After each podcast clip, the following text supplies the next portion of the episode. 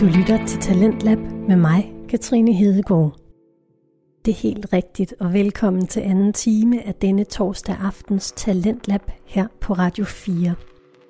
Et program, hvor jeg og mine gode kollegaer her på kanalen præsenterer fritidspodcasts for dig.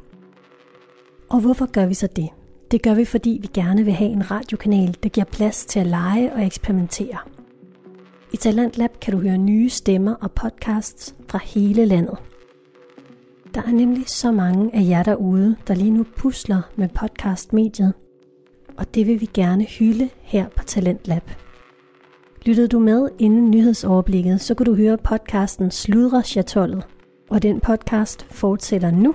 Værten Flemming Lauritsen er her til aften på besøg hos Tobias Sydendal Grand, der er anfører på det danske hockeylandshold.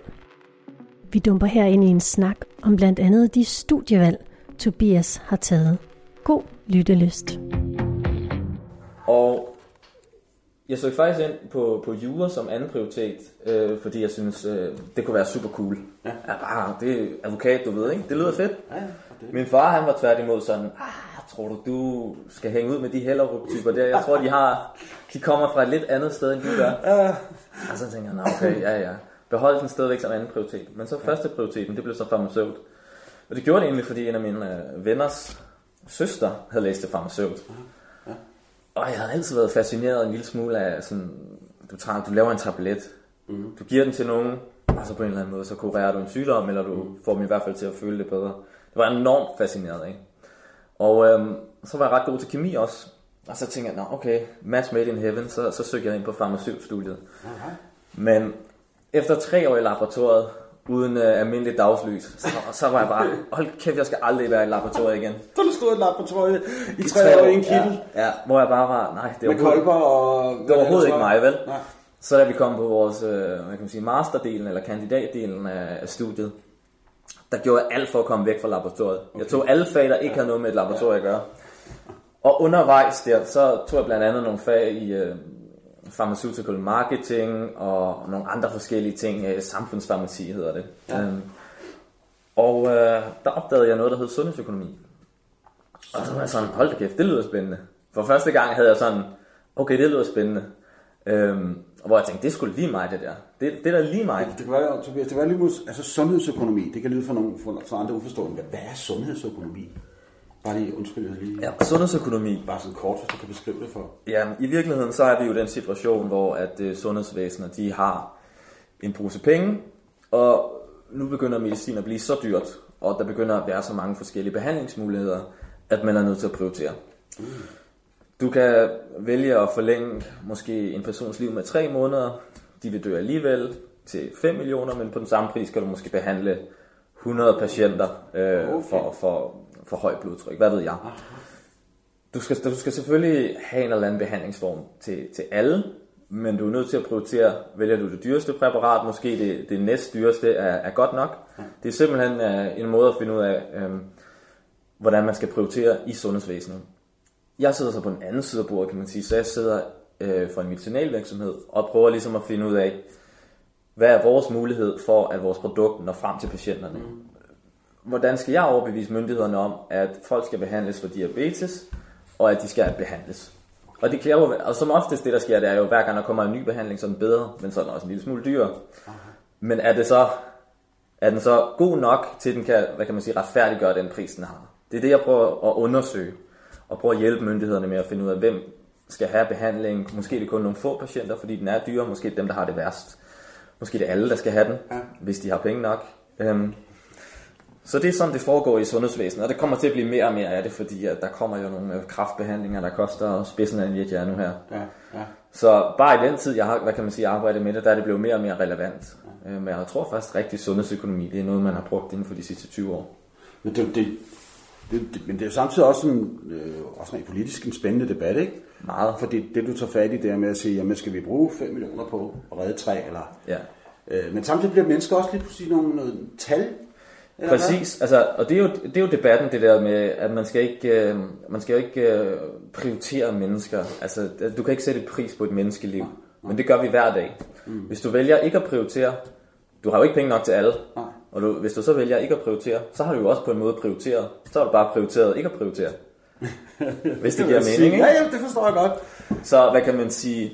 Det med ikke at tage en beslutning er jo også en prioritering. Ja, det er jo rigtigt nok, ja. Så altså, det er en svær debat, ja. Og man kan virkelig brænde nallerne, og det tror jeg også derfor mange politikere, de har berøringsangst, ja. Med den her debat her. Men jeg holder følelsesladet. Er meget, og jeg kan da godt forstå mennesker, der pludselig ikke kan få en behandling, som er tilgængelig. Der kommer jo nogle genterapier, ikke? Som koster, jeg ved ikke, 15-20 millioner. Hvis du er blind på det ene øje, ja, hvis du er blind på det ene øje, så kan du få synet igen med genbehandlinger for eksempel, ikke? Og så skal du jo tage valget. Behandler du så et øje til 10 millioner, eller behandler du begge to til 20? Det er jo et rigtig godt spørgsmål, du slår mig ud der, fordi det kan jeg altså, selvom man kan sidde med sine holdninger, hvad nu kommer fra politiske holdninger, så kan jeg altså heller ikke. Nej, og man kan sige, den vinkel jeg kommer fra, det er i virkeligheden bare, at i sidste ende, så skal vi sørge for, at patienterne får adgang til medicinen. Mm. Og så er det ligesom det, jeg forsøger at gøre med det, jeg sidder med. Jeg kan jo kun ligesom tage udgangspunkt i min egen verden, og det produkt, jeg sidder med, og sige, hvordan får vi sørget for, at vi får behandlet de her patienter bedst muligt. Og så vil jeg lade politikerne tage den her debat her. Men mange af dem bliver jo nok upopulære på at sige, at vi er nødt til at prioritere, ikke? Ja, og derfor fraholder de sig for at sige det. Mm. Men på et eller andet tidspunkt, så er man jo nødt til at adressere problemet. Men der tager du også fat i noget, synes jeg, det der med, hvem, altså, der skal, altså, hvilke politikere går, så han tør det, ikke? For den er virkelig, det kan hurtigt komme på mediernes forside og alt muligt andet. Altså, du får den ene eller anden fløj, så kan det hurtigt blive noget mismask. Der er jo altid, og det elsker medierne, de elsker at lave de her case studies, ja. Hvor de piller en, hvad kan man sige, en bestemt patient frem, som ikke kunne få det, patienten gerne vil have, og så er det tilgængeligt i USA, og så skal patienten selv ud og rejse pengene. Det er jo, det er rigtigt. Det er jo forfærdelige historier. Det er det. Det synes vi jo alle sammen. Selvfølgelig. Men det er så på, at du er så ansat på Novo Nordisk, kan jeg forstå, og sidder og arbejder hjemmefra nu. Det har jeg gjort det sidste halvår næsten. Hvordan nu, når vi... Nu er vi skiftet ind. Vi skal jo videre her i debatten også om det her. Hvordan er det så for... Vi har hørt så mange om mennesker, der sidder hjemme. Hvordan klarer du det med at sidde hjemme og uden dine kollegaer, og hvordan ellers foregår? Jeg tror, som alle andre, så synes jeg, det er træls. Corona er træls.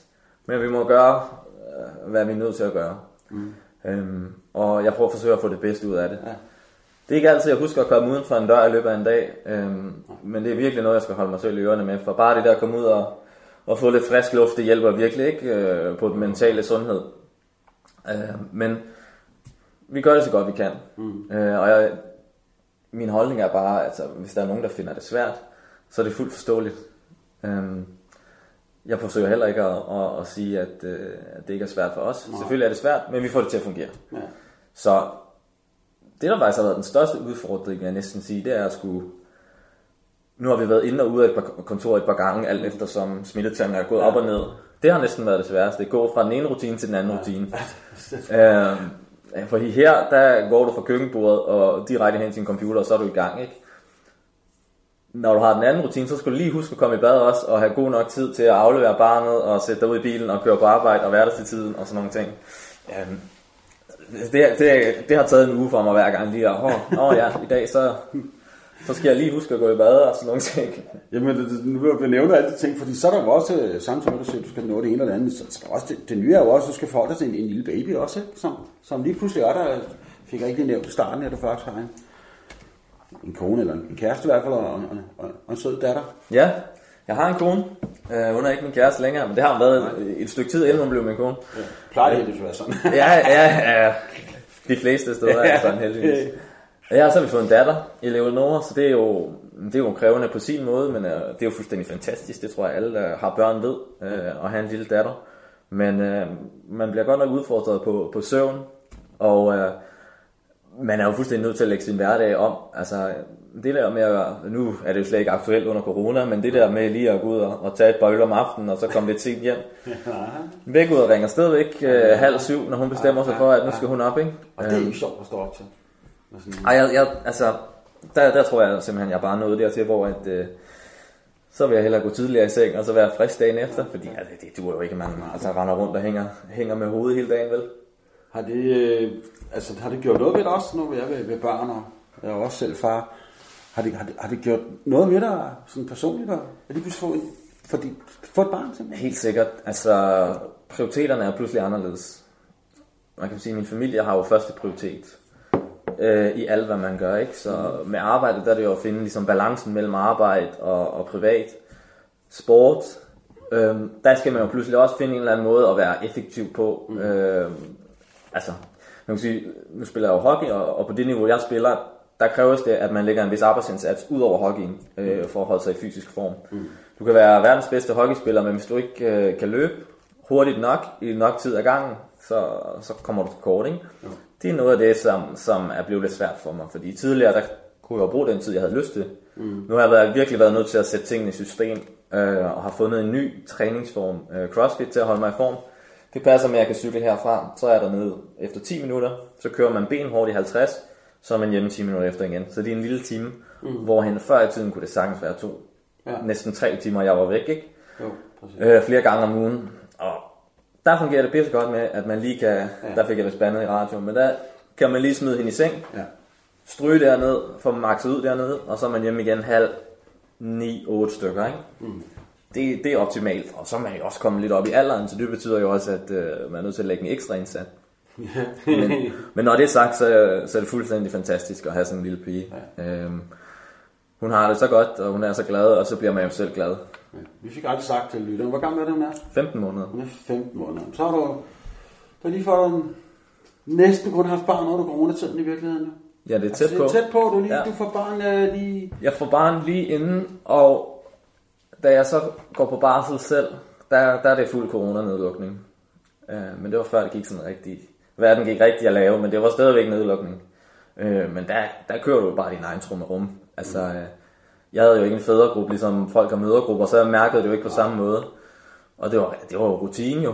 Mad, skift blæ, sove, mad, skift blæ, sove. Dagen lang i den tid, jeg var på barsel, ikke? Men jeg var så heldig, den lå i sommeren, så ned i parken, og så lige en halv time på skjoldet, ikke? Cool nok, ja. Fordi området, skal lige sige for dem, der ikke ved det, der var masser af muligheder her på. Vi er ikke ret langt fra Søerne og sådan nogle ting. Der var masser af muligheder for at sidde nogle dejlige steder på Frederiksberg. Ja, Frederiksberg og Herlov på højskolen. Ja, det eller hvad? Jamen altså, jeg har boet på Østerbro også før, og det er jo også sådan lidt mondænt, men jeg synes bare, at Frederiksberg kan et eller andet. Altså, det er gamle træer og...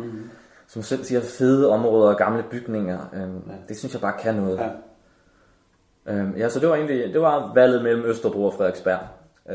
Og nu har vi så fundet den lejlighed, vi sidder i nu. Ikke så langt fra Rådhuspladsen, men fuldstændig stille. For jeg har boet i Indreby også, og jeg kan love dig for, at der var larm både torsdag, fredag og lørdag. Og det er jo sket mere end en gang, man kommer ned om morgenen, ikke? Og så skal man lige vaske trappen rent for bræk, ikke? Så på den måde er det lidt mere børnevenligt her. Meget centralt i virkeligheden, så det er jo super cool. Men du er et menneske, som er vant til sådan, at du ikke er bange for at i gode sammen flytte rundt. Nej. Grunden til at sige det er, fordi jeg ved jo også, at du har studeret i Birmingham for eksempel. Yes. Ja, det har jeg. Jeg har boet både i Schweiz, Tyskland og Birmingham, men Birmingham var det, jeg boede længst. Og det gjorde jeg, mens jeg læste min uddannelse i sundhedsøkonomi. Men faktisk... Det jeg har gjort meget, det er, at jeg har, hver gang jeg ligesom har fundet et fedt job eller en uddannelse, som jeg godt kunne tænke mig, så har jeg også ligesom kombineret det med min sport. Så det har været en rigtig fed løsning for mig at kunne rejse rundt og uddanne mig, samtidig med at kunne dyrke min fritidsinteresse. Perfekt. Ja, så har jeg boet en del steder, og jeg havde sikkert boet flere steder, hvis jeg ikke havde mødt min kone. Hvis du skulle sådan fremhæve et eller to af de steder, du har boet der i udlandet, som derovre, der egentlig havde det fedeste, eller det var den fedeste by, eller er der noget, du kan sige der? Sådan? Ja, altså, før jeg mødte min kone, det var faktisk, jeg mødte min kone, mens jeg boede i Schweiz. Det var super fedt. Der havde jeg fået et internship ned i en by, der hedder Lausanne, lidt uden for Genève. Altså, fornuftigt internship, fed mulighed, men det var da jeg først rigtig... tjente penge. Og jeg var jo, hvad kan man sige, ung fyr, og spillede det hockey, og der var nogle unge fyr, den hockeyklub, jeg spillede med, som også var unge. Så vi havde det jo bare alt for sjovt. Ingen forpligtelser, og for første gang i livet havde man faktisk lidt penge mellem hænderne. Så det var bare max gas og altså hockey, og vi gik også ud og gav den en over nakken, ikke? Det var ikke så seriøst, hvad kan man sige, sportsmæssigt på det tidspunkt, så det var bare en super fed oplevelse.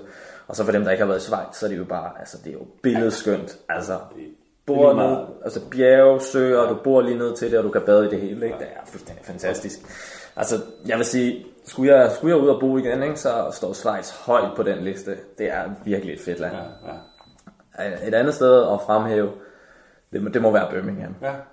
Meget, meget anderledes oplevelse, for der var jeg topseriøs, både med studierne og med sport. Men det var også, man kan sige, i og for sig en fed oplevelse, både fordi vi spillede, man kan sige, min sport på utrolig højt niveau. Nok det højeste niveau, jeg har spillet udendørs. Der er jo 2 versioner af hockey, man kan sige, den sport, jeg spiller, både indendørs og udendørs. Og jeg er om noget en indendørs specialist, og det tror jeg, de fleste danskere er, fordi vi har faciliteterne til at spille indendørs. Og vi har ikke rigtig haft faciliteterne til at spille udendørs. Jeg er jo en af dem, der startede på græs. I dag spiller man jo på kunstgræs. Ja, det kan vi det over til. Det er skidespændende, det, ja, den men, vi også skal ind på. Men Birmingham var fedt. Boede i et hus med 8 andre, men læste og studerede, og fik besøg af min kæreste, som nu er min kone. Det var det, vi brugte tiden på. Der var ikke noget ud over det. Nej. Så man kan sige, hvis det gik lidt dårligt med studierne, gik lidt dårligt med sporten, så påvirker det også lidt som person, fordi du var fuldstændig defineret af din uddannelse og din sport, for det var det eneste, du brugte tid på. Ja.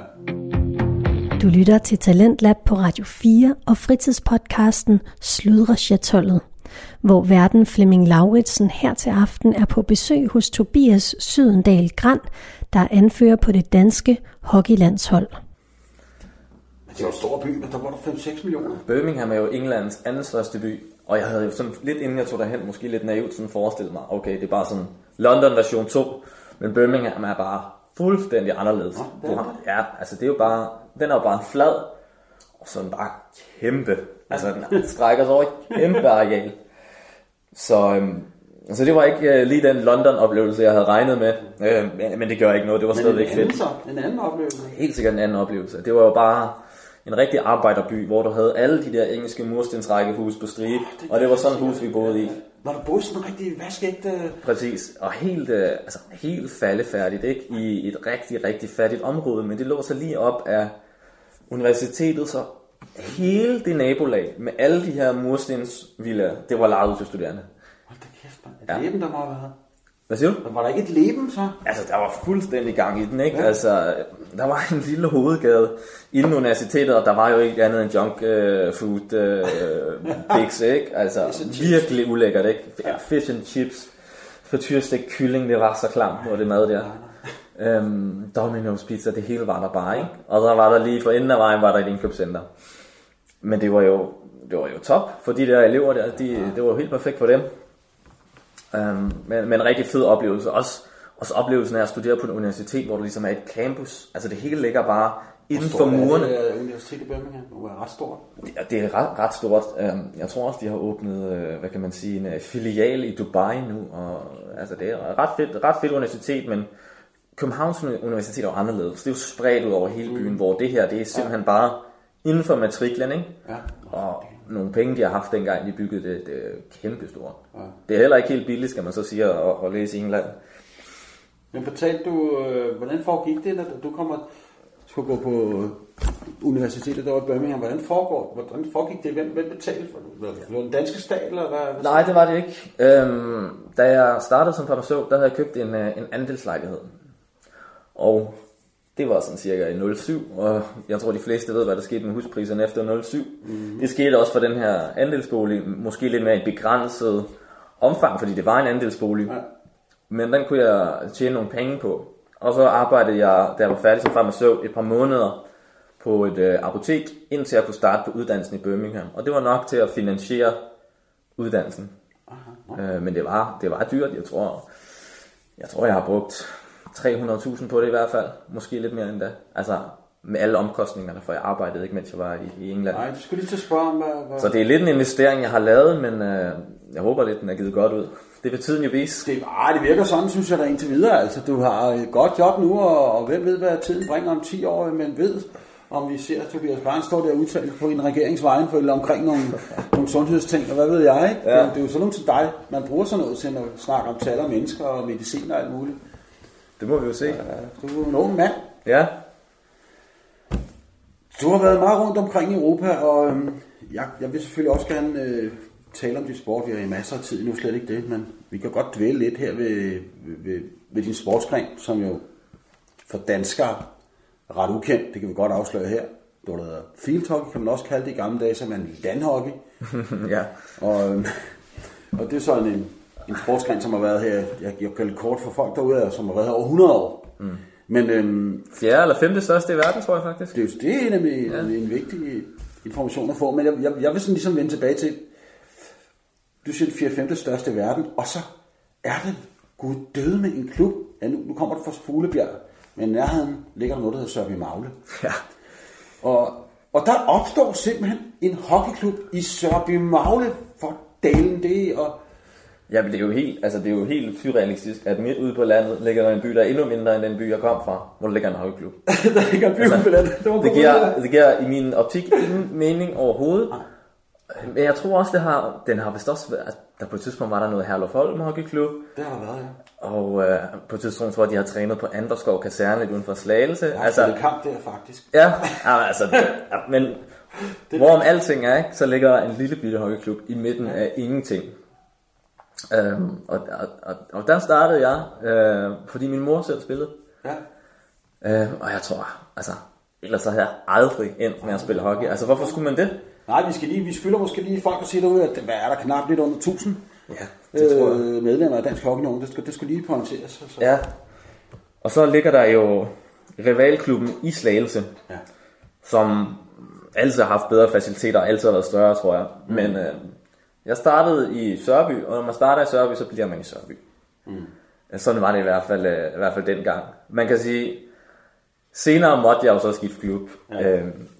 Men jeg prøvede i lang tid at få det til at fungere, at jeg kunne blive i barndomsklubben og spille, og de hjalp lidt med noget rejsepenge frem og tilbage fra København, for jeg var flyttet til København på det tidspunkt. Ja. Men jeg måtte se i øjnene simpelthen, at det gik ikke. Altså det gik simpelthen ikke. Og jeg havde faktisk også på et tidspunkt en periode, hvor jeg var nede med stress efterfølgende, fordi at hvis vi går lidt tilbage, så snakkede vi om det der med at være udødelig. Forstår man ikke er udødelig. Og jeg kørte jo fuldtid på Rosvejlet, fuldtid på studiet. 2 gange om ugen til Sørby Magle, hvor du var hjemme 1:30 om natten. Det, altså, jeg var udødelig, jeg kunne alting. Ja. Lige indtil jeg så ikke kunne. Okay, jeg fik rigtig stress simpelthen. Ja, jeg var dødssyg. Jeg vågnede simpelthen nat, kastede op og havde hjertebanken og alt muligt. Og gik så uden for min hoveddør, helt forvirret op på Rigshospitalet og snakkede totalt i vildelse. Blev indlagt simpelthen. Der tror jeg, det var hvor jeg virkelig i den efterfølgende periode også, hvor det gik op for mig, okay, du er sgu nødt til at passe på dig selv. Du kan ikke altid, men du kan prioritere. Og så handler det om at vælge, hvad der er vigtigst. Og det er noget, jeg har taget med mig den dag i dag. Du skal prioritere, og du kan ikke prioritere alt. Nej. Og du skal lære at sige nej. Det har været hårdt, men jeg tror faktisk, det var der, hvor jeg startede med at blive lidt mere seriøs omkring min hockey. For jeg fandt ud af, at det der med at bruge sin krop, det der med at give den en ekstra skalle, det gør jo også, at du føler dig afslappet. Altså, jeg tror ikke, det er nogen hemmelighed for nogen, at der er endorfiner i kroppen. Både når du dyrker sport, men også når du laver et fedt resultat, eller fed kamp, ikke? Høj intensitet. Ja. Så det var både, jeg tror, det var både der, hvor det gik op for mig, at der er 2 ting, der er vigtige. Det er studierne. Det kommer til at blive noget, du tager med dig resten af livet. Og så hvis det, du virkelig godt kan lide, som så også gør noget godt for dig, det skal du prioritere. Og så må du...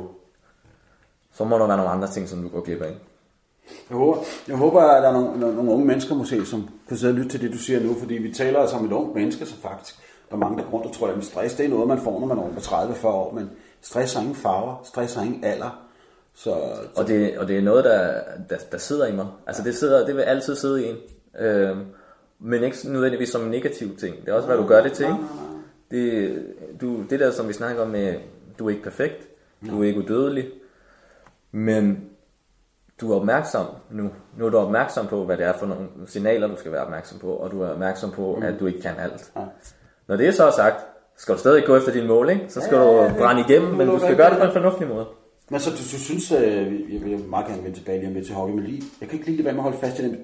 Så du synes så stadigvæk, at det sat sit præg på dig, stressen, også efterfølgende, så bruger du, eller hvad man kan sige, du kan bruge det til noget, eller den er stadig i dig, eller hvad er der med det stress der? Det, fordi man kommer jo faktisk aldrig rigtig ind med det i virkeligheden. Nej, det tror jeg ikke, men det jeg kan nu, jeg ikke kunne før, det er, at jeg kan tage det i opløbet. Ja. Og når jeg snakker med min chef blandt andet omkring min udvikling, hvad er vigtigt for mig, så er noget det, jeg skriver altid, det er work-life balance. Mm. Nu har jeg jo familie nu, ikke? Alt hvad jeg laver, det skal kunne fungere. Mm. Men ja, vi kan sige, i den sammenhæng, der skal være balance i tingene. Mm. Det er fint nok at køre, ja. Det skal man forstå. Man kan godt max ud en gang imellem på arbejde, eller hvad det nu er. Men du skal bare være opmærksom på, så går din konto lidt i minus. Mm. Og det skal så indhentes på et senere tidspunkt. Ja. Det tror jeg mange, mange vil kunne lære meget af. Mm. Det er i hvert fald noget, jeg har lært meget af. Og man kan sige det sådan, det er også en påmindelse. Jeg har ikke råd til at gøre andet. Nej. Altså fordi så gambler du med dit helbred. Men det er fordi, du er klog nok, Tobias. Det er jo ikke alle, der... Ja, man kan sige... Du lærer dine erfaringer, det er jo ikke alle, der gør det. Jeg vil sige... Ja, det kan du sige, men det var også en dyrkøbt erfaring. Mm. Den kostede lidt, ikke? Jeg måtte tage... Hvad endte jeg med at tage? 1 år mere på studiet. Mm. Hvor jeg gik lidt ned i tid. Og kan man sige, læste lidt færre fag, men forsøgte at holde mig kørende. Så der var det 6. år med SU, det var guld værd for mig på det tidspunkt. Ellers så ved jeg ikke, hvad der skete. Så kunne det jo være, at man havde droppet ud. Det kunne også være, når man kigger tilbage, at det måske har været mere fornuftigt bare cut fuldstændig. Så havde man måske blevet hurtigere frisk, men det ved man ikke. Nej. Det fungerede. Men der var der sådan... Altså det var der, hvor man tænkte, okay, altså... Man skal holde sig selv kørende. Hvad er alternativet til at have brugt 3-4 år på noget, og så dropper du ud af uddannelsen, og så har du ingenting bagefter? Nej. Jeg var postbud i Fuglebjerg i mit sabbatår, og det var virkelig der, det gik op for mig, at du har bare mange flere muligheder, hvis du også har en uddannelse. De her postmedarbejdere, de var jo totalt afhængige af deres job. På den måde, at når du bor i Fuglebjerg og kører post i Herlov Magle, eller hvordan det fungerer, ja. Og hvis du bliver fyret en dag, hvad gør du så? Det er jo ikke fordi, der er 1000 job eller en kæmpe fabrik, du lige kan starte arbejde på som ufaglært. Så på den måde var det virkelig også gode lærepenge at være post, og jeg elskede det job. Ja. Det var super hyggeligt bare, det var jo landpost. Så jeg lå jo bare trisset rundt i bilen og snakkede med mennesker, og alle var glade for at se en. Ej, det var et super fedt job, hvis jeg fik den. Ej, det har jeg sagt før, men jeg tænker, hvis jeg fik den samme løn for at lave det, jeg gør nu, så kan jeg sgu sagtens køre post. Det var god. Det kan jeg godt forstå. Ja. Det kan jeg sagtens følge dig. Det var super hyggeligt. Altså fedt første job. Altså, havde det så godt. Brev, de svarer ikke igen. Du skal ikke lave nogen rapporter om brev, når det er afledet, så det er afledet. Og på dag og farvel, ikke? Altså, ja, og så kaffe og smok her i rigelige mængder, ikke? Ej, hvor fedt. Ja. Så du simpelthen prøve at opleve sådan en rigtig postmand-liv der, når man kører rundt i lille vogn. Ja, præcis. Og der var jo stadig en masse de gamle gutter, ikke, som var sådan, det er ingenting at være post nu, ikke? Jeg synes stadig, det var hyggeligt, men det var i de gamle dage, du ved, ikke? Ja. Ind og vende blomster, og du ved, pas naboens hund, og ja, altså, der var godt nok nogle røver store hister der, ikke? Sådan er det altid med de gamle dage. De er altid blevet de gode gamle dage, ikke? Det synes jeg er klassikeren. Og det var sgu... Den kommer også til at bande lidt, men det var... Jeg vidste ikke, du har været postbud. Det var meget sammenlignet, synes jeg. Men for den tid, vi er tilbage, hvor jeg også synes, at vi skal komme ind over noget, som har betydet meget i dit liv, og fyldt meget i dit liv. Og det er igen det der hockey der, som vi kommer til at snakke om. Og jeg kan ikke lade være med lige at tage fat i den der nu, når du sidder nogle hockeyfolk og hører det her. Det er så interessant, du siger, også for andre, Sørby Magle kontra Slagelse, fordi Sørby Magle er jo lillebroren. Helt sikkert. I den sammenhæng. Helt sikkert. Slagelse er den gamle, etablerede, velorganiserede mesterklub i Danmark. Skovler mesterskaber ind. Og så opstår der via en Niels Petersen, tror jeg. Ja. Niels Sørdman Magle. Nu laver jeg en hockeyklub 5 km fra Slagelse. Det er jo en... Det er jo en torn i øjet, er det ikke det? Er det ikke sådan lidt... Nej, det er også frækt på en eller anden måde. Jo, men det er samtidig også... Hvordan skal jeg forklare det? Det er sæt, men... Nu bander jeg igen. Nu skal det virkelig... Altså, når man tænker på, Slagelse ligger der og vil vinde om i sin klub, og så lave en klub så tæt på den mastodonten i dansk hockey. Det kræver altså et eller andet... Ja, det kræver noget ekstra, ikke? Altså, hvordan har du tænkt dig at få medlemmer, når der er fuldstændig etableret klub? Og altså... Det har han jo formået. Altså, han har jo simpelthen været drivkraften bag en klub der. Ja. Virkelig en mand, man har respekt for, ikke? Ja, når man kommer fra Sørby Magle Hockeyklub. Også andre steder, Tobias. Ja, jeg kommer også fra hockey, jeg skal lige sige det. Også andre, undskyld til det. Også andre steder. Han er jo mister Sørby Magle Hockeyklub. Ja. Man har overladt, Depechen til nogle andre nu, men har også for evigt sat sit præg på den klub. På dansk hockey også. Ja, det må man sige. Men jeg synes, det er også en god... For sporten er det perfekt, altså at der er den klub, synes jeg.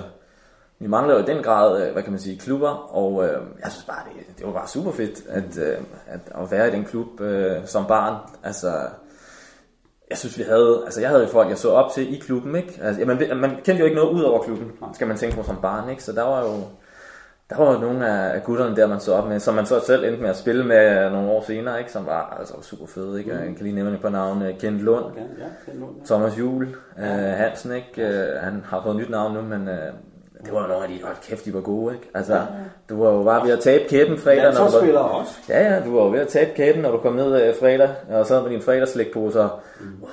De store, de skulle træne bagefter, ikke? Hold, så sad du jo bare, der lærte man. Så det var lige på fredag og Sørbyhallen der? Ja, altså, og Jumbo-burgeren, som blev solgt dernede. Det var altså klasse, altså det er noget jeg virkelig husker fra min barndom, det der med at du trænede selv, kunne du lige få lov at se dem der kom efterfølgende, fik lov at købe en pose slik, hjem og se Disney Show efterfølgende, det var simpelthen, cool. Det er noget jeg tænker tit på, det var helt fantastisk. Ja. Altså, da vi så blev lidt ældre, der havde ungdomshold dernede, der dominerede vi jo, vi havde jo sådan et talentfuldt, hvad kan man sige, ungdomsafdeling i Sørby. Vi havde bare, desværre, hvad kan man sige, da vi blev ældre, altså en mental blokering, tror jeg. Ja. Og det er simpelthen så ærgerligt, fordi jeg tror, vi havde altså virkelig, virkelig højt potentiale, men... det er bestemt. Men der var noget mental blokering, hvor at, vi var måske ikke så gode til at støtte hinanden, når pulsen blev lidt høj. Uden for banen var det fint nok, men når pulsen blev lidt høj, så havde vi den her mentale blokering, og det var sindssygt ærgerligt, fordi jeg tror, vi kunne have drevet det. Ja. Til mere end vi gjorde. Ikke at vi ikke gjorde noget, altså vi valgte der nogle ting, men det kunne nok være blev endnu bedre. Altså jeg har jo afsløret før, jeg har noget indsat inden på dansk hockey, og jeg husker det du fortæller om nu, Tobias, at vi gik jo alle sammen og ventede på, nu vinder Sørby Magle det Danmarks mesterskab. I år gør det, så nej, år efter, og det var sådan det var, at I var jo overlegne ofte. Og vi tænkte, nu er det Sørby tur, men så var der et eller andet mentalt på holdet, når det virkelig galt, når I kunne lugte de der guldmedaljer, så var der ligesom en blokering i holdet. Måske man ville det for meget. Måske man var lidt for dårlig til at, hvad kan man sige, at lade sine frustrationer få, hvad kan man sige, frit løb. Altså jeg husker engang, vi blev smidt ud af vores egen træningsturnering. Fordi at... der var nogen, der ikke er helt var tilfreds med dommeren. Ja. Det var også bare, altså... Kender du? Det var ikke, det var bare på ingen måde optimalt, jo. Men jeg tror, at et af mine sidste år i klubben, der vandt vi udendørsmesterskabet i en kamp. Jeg tror, vi afgjorde det mod Slagelse på deres bane. Det var klasse. Nej, det... Undskyld, jeg afbryder, for i forhold til det, jeg snakkede om før med Sørby Magle og Niels Petersen. Vi starter en lille klub der, og som starter på en... Jeg kan bare sige nærmest en knoldet græsmark foran en skole, hvor Sørby Magle startede deres hold op, og helt sådan fra grunden af, og der var de der voksne mænd, der skulle til at spille mod klubber, der fandme havde spillet hockey i nærmest 80-90 år, og der begyndte Sørby Magle at spille mod dem, og får nogle modbydelige klø i starten af tiden. Og så ender det med, Gud døde med, at man besejrer Slagelse i DM-kamp. Det kan da ikke blive større. Det synes jeg godt, det kunne. Altså, det har det så vist sig senere hen, og det kunne det godt. Men dengang, der kunne det ikke blive større, nej. Det var jo, altså, i klubben, de var jo euforiske. Altså, klubben var euforisk. Altså, jeg tror faktisk, der ligger et klip på YouTube, hvor bare folk stormer ind på banen, ikke? Man kan slet ikke forstå det. Nej. Det var helt fantastisk. Det var så fedt. Og efter at forlod klubben, har de så vundet yderligere mesterskaber indendørs. Ja, så altså, et eller andet kan de. Det er stemt. Altså, alle er respekt. Formidabel klub, som har gjort masser for Dansk Hockeyunion, som det hedder. Du lytter til Talentlab på Radio 4 og fritidspodcasten Sludr' Chatol'et, hvor værten Flemming Lauritsen her til aften besøger Tobias Sydendal Grand i hans lejlighed på Frederiksberg. Tobias er anfører på det danske hockeylandshold. Men du bevæger dig videre, fordi at du har så de to danmarksmesterskaber, vi har snakket om, og du har... Nu bevæger vi os ind i hockeytermer her, og du har været landsholdsspiller i mange år, anfører for landsholdsspillet på landsholdet i mange år. Men nu kommer jeg jo til det mest unikke, som du har præsteret her i hockeyangård. Det er jo, at du faktisk, kan man sige, har vundet hockeyens Champions League. Hvordan? Nu er jeg lige ved at bande igen. Hvordan har du klaret det? For det er jo ingen danske klubber, der har gjort. De har vundet medaljer, men der er ingen, der har nappet en guldmedalje eller været europamester. Hvordan gjorde det? Det har du været. Ja, jeg tror, det er en portion held, kombineret med en portion arbejdsomhed. Mm. Der var, altså man kan sige, efter den stressepisode, jeg havde, der er så gået benhårdt. Der begyndte jeg at arbejde benhårdt for at forbedre min fysik. Det er ligesom den parameter, der er nemmest at arbejde med, kan man sige. Fordi det er svært at finde træninger, hvor du kan spille på højt niveau herhjemme. Det kan du gøre, når du er med landsholdet, men på klubniveau er det svært. Du kommer ikke op på det niveau, den intensitet, og det kan du få i udlandet. Mm. Så den parameter, du kan arbejde med personligt, det er fysikken. Både fysikken og konditionen. Altså den begyndte jeg at arbejde med, og så kom jeg til København og spillede en lille periode med Orient. Og så på alle de udenlandshold, jeg har været på, der har jeg forsøgt at ligesom gøre mig bedre hockeymæssigt. Mm. Der har også været et år, hvor jeg har kørt hver weekend til Hamburg for at spille, for ligesom at blive eksponeret til det der højere niveau der. Og så gik det ikke værre end, hvad kan man sige, end at jeg blev bedre. Mm. Det gik godt, når jeg var med landsholdet. Ja. At jeg fik et tilbud fra en svensk klub om at komme og spille med dem. Partille fra Göteborg. Præcis. Ja. Just præcis. Og det her, det er jo, altså, jeg kan godt se en parallel mellem Partille og Sørby. Mm. Forskellen er bare, at med Partille, der havde de måske ikke den mentale blokering. Det er også og det er en helt unik historie også. Det er lidt på samme måde som Niels Petersen, så har du Urban Björkman i Göteborg. Urban Björkman. I en lille kommune uden for Göteborg, som simpelthen har trænet nogle drenge på en skole. Og de her drenge her, de er simpelthen gået hen og blev fantastiske hockeyspillere. Ja. De har fået så mange læsterlige klø i så mange år. Og de har bare lært af det hver gang. Mm. Altså de er bare blevet bedre og bedre og bedre. Så gode, at nogle af dem har vundet både det tyske mesterskab og Hockeyens Champions League, både indendørs og udendørs, spillet i Indien, professionel, Holland. Ja, der er nogle vanvittige hockeyspillere på det hold der. Ja. Men måske den mest vanvittige af dem alle sammen, deres målsluger, Johan Björkman, han var i Indien på et tidspunkt. Så de manglede en til at lave mål. Og der fik jeg tilbud om at komme med til Tyskland og spille Europamesterskab. Og jeg tror ikke, den turnering kunne nok ikke have gået meget bedre. Altså, hårene rejser sig nærmest på armene, når jeg sidder og fortæller det. Det var fuldstændig vildt. Men det gik ikke værre end bedre, når jeg blev topscorer i turneringen. Mm. Og Partille tager sin første medalje ved et Europamesterskab. Så der var en total eufori. Og det første blev guld? Nej, det første var en bronze. Yes. Total eufori. Det var første gang, de vinder noget, og de har været med i den turnering i 14 år eller sådan noget. Helt vildt. Og man kan sige, at den bedste del af historien der er, at den klub, som hvad kan man sige, er vært for turneringen, har en af Partille-spillerne, en af de rigtig dygtige, spillet for tidligere og vundet både det tyske mesterskab indendørs og udendørs med. Så han kender jo alle. Og den klub ender som jeg vinder. Det er altid tyskerne, der vinder stort set, ikke? Og den klub ender som jeg vinder guldet, og vi tager bronzen på den sidste dag. Så vi har vundet en finale hver, og men vi har vundet taberfinalen. Ja, ja. Men det er jo, for os var det jo bare for sindssygt. Kæmpestort, man. Så hold da kæft, en fest vi havde, og nu bander igen, men er du galt en fest vi havde om aftenen. Jeg kan slet ikke beskrive den der følelse af, når du opnår noget, der for det første er så uventet, som en underdog, men samtidig noget, du har kæmpet så hårdt for. Mm. Jeg ved ikke, hvordan det er at tage stoffer med. Jeg tror, det er sådan, du har det. Fordi endorfiner i din krop flere dage bagefter. Ja, altså, der er intet, der kan slå dig ud. Du går på vandet. Ja. Så vi havde jo den vildeste fest. Og så næste morgen tidligt op og med toget tilbage til København fra Hamburg. Jeg havde tømmermænd. Og jeg havde sikkert gevaldige tømmermænd. Men det var sgu ikke noget, jeg mærkede. Nej. Jeg sad bare, havde det bare for fedt. Altså... det var bare for fedt. Og det var første gang, hvor det virkelig gik godt. Hvad årstal er det, vi snakker om?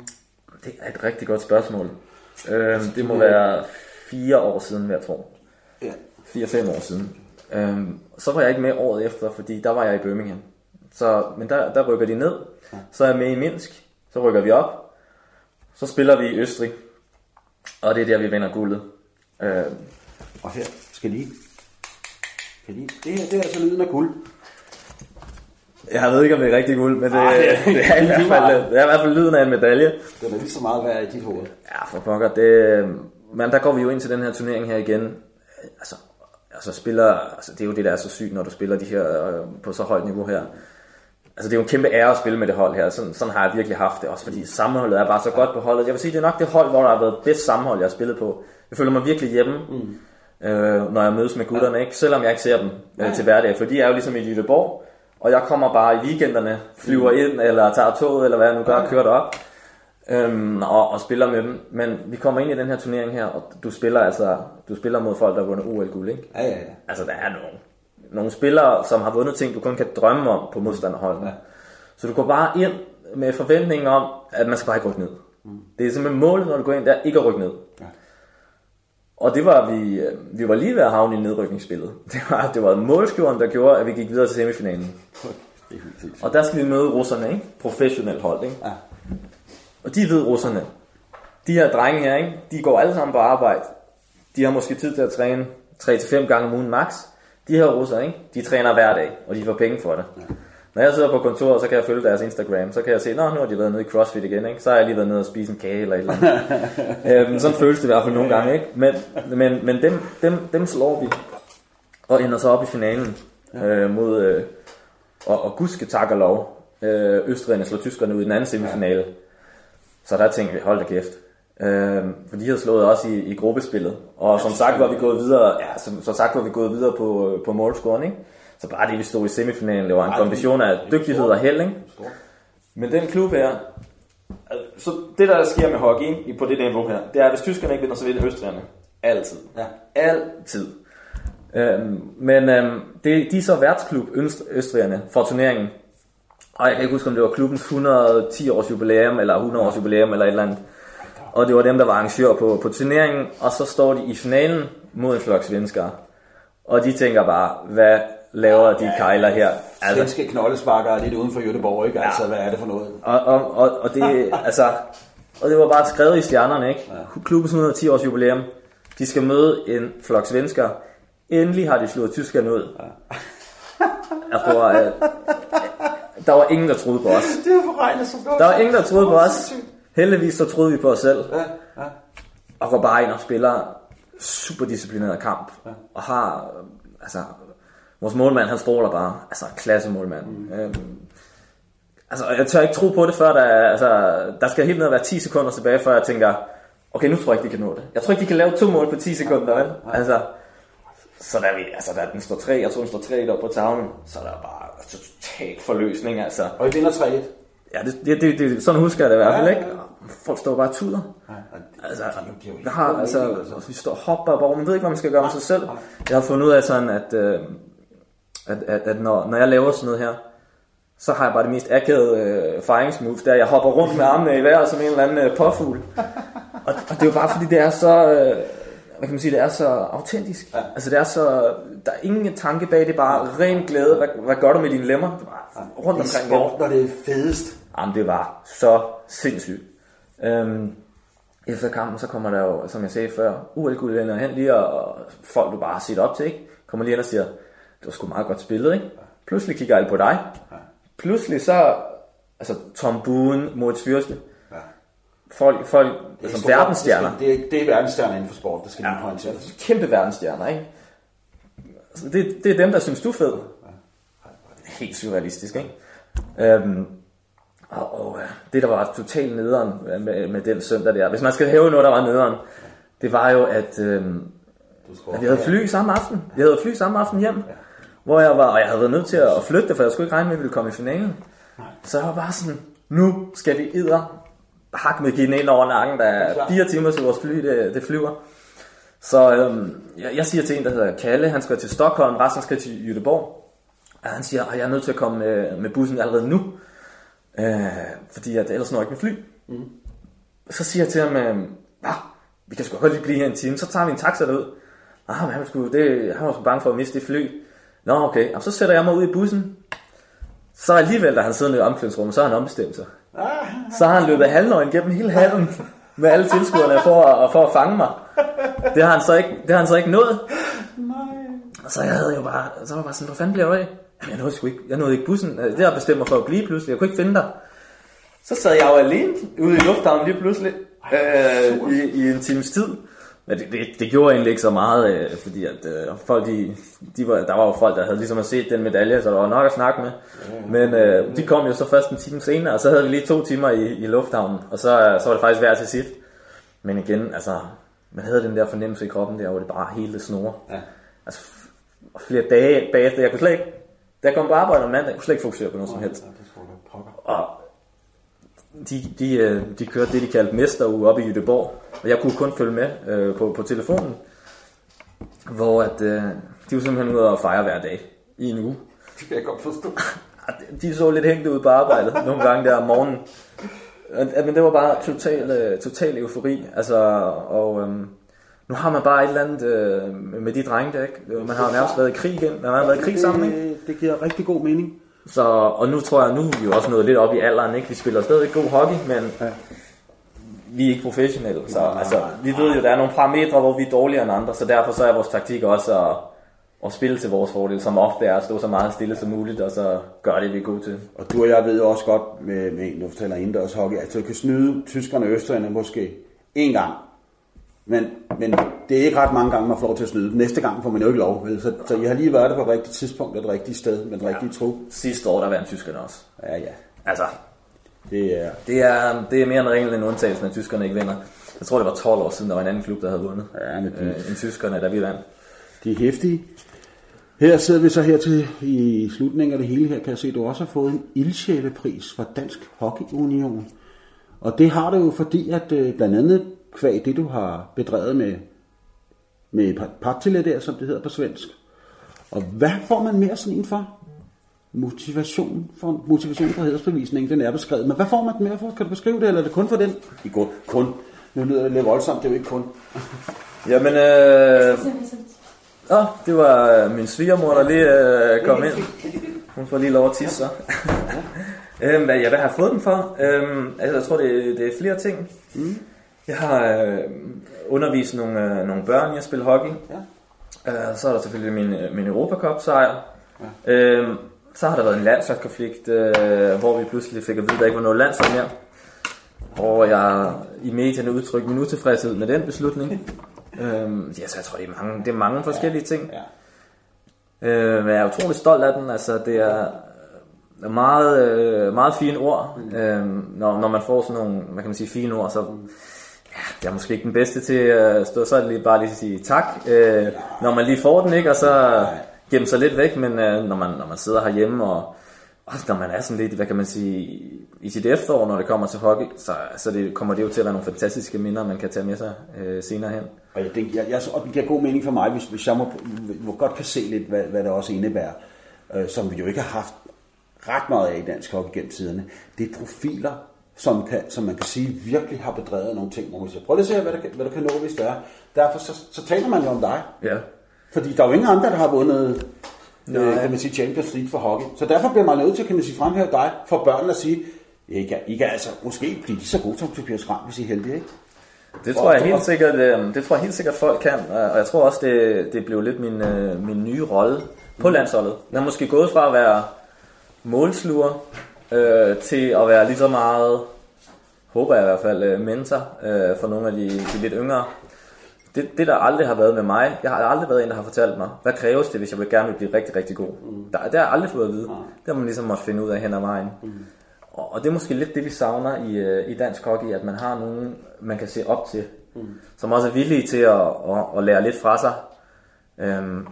Så det synes jeg, det sådan blev lidt rollen på landsholdet også, at...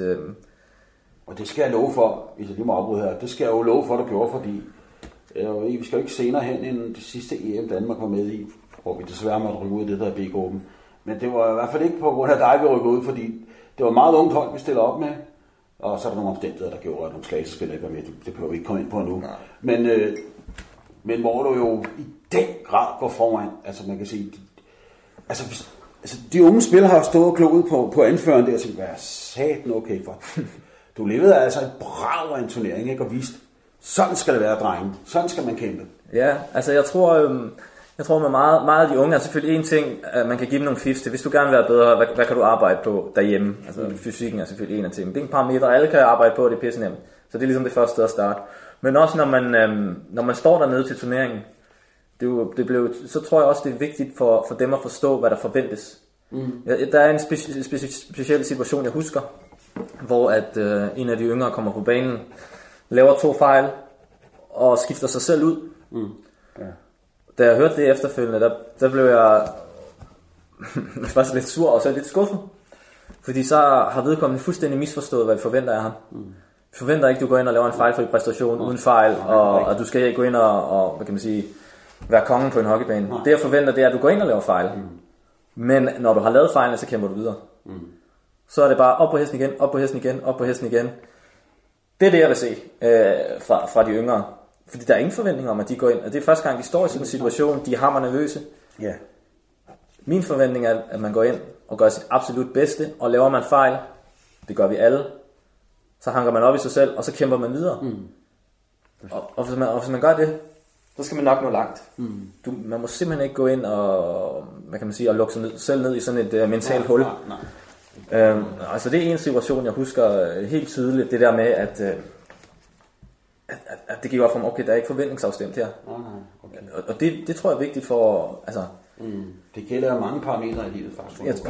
Jo, og jeg tror, den forventning, som der er til de yngre spillere, det er måske ikke den samme, som landstræneren har til mig. Nej. Han forventer mig, at måske jeg går ind og laver nogle mål, og jeg spiller...